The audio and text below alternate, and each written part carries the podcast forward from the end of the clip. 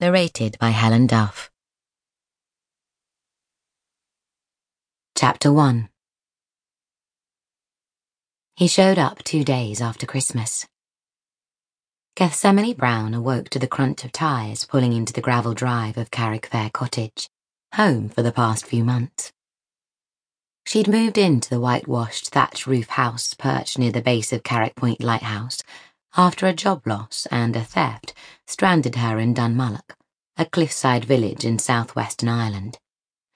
She found a new job as music director at the local boys' school, which was closed for the Christmas holidays, which was why she was still in bed at, she reached for the clock on her bedside table, 7.30 in the morning. A night owl since childhood, she'd chosen a career, concert musician, that allowed her to stay up late and sleep in. However, in the three months since she'd been in Ireland, solving murders and preparing a school orchestra for an important competition had robbed her of the chance to sleep late. She threw back the covers and got up, shivering as her bare feet hit the cold floor. She reached the cottage's entrance hall by the time her unexpected visitor knocked. No one she knew from the village would trek up to Carraig Point to make a wake up call. She grabbed the shillelagh her students had given her as a Christmas present. Who is it? she asked through the heavy wooden door. Hank Wine, came the reply, in an American accented voice like hers. Not just like hers. Her Virginia drawl rang far more melodious than the flat tones of the man's Midwestern English. Although her loathing for the speaker may have biased her. He'd been after Carraigfaire Cottage since before their first meeting several weeks ago. It's early, she said to the hotel developer. What do you want? I want to come in. Billy didn't think you'd mind.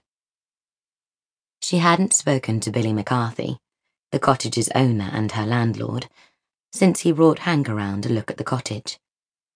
He'd gone off on another business trip right after. Billy hadn't come right out and admitted it during the visit, but the men's talk made it clear he planned to sell Carraigfaire to Hank.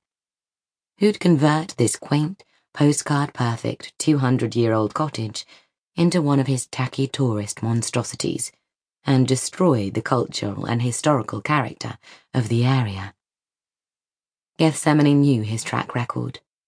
She'd even stayed in a few of his horrid pink motels while on tour with the Cleveland Symphony. That had been four orchestras before she landed in Dunmullach. A lifetime ago. Billy didn't say anything to me. She put down the heavy walking stick and tugged at her pajamas. I'm not really dressed for company. Miss Brown, a note of irritation crept into the practiced, businesslike tone. My assistant and I have a flight to catch this afternoon, and this is the only convenient time for us to do a walkthrough. I can get McCarthy on the phone so you can discuss it with him, but it would streamline the process if you just let us in now. This will only take a few moments, then we'll be out of your way. He spoke like a man used to getting what he wanted.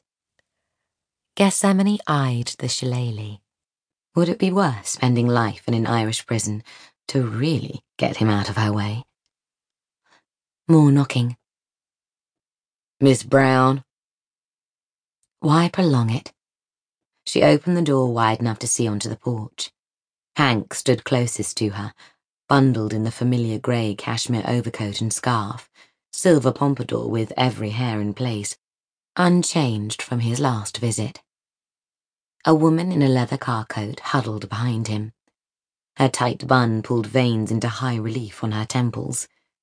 She wore a fake tan that failed to hide the underlying paleness of her skin. She muttered about the deficiencies of gravel driveways as she stood on one foot, the other leg flexed at the knee, and examined a stiletto-heeled boot. Hank stepped forward. Gethsemane stepped back to avoid a collision and opened the door wide enough for Hank and his assistant to come in.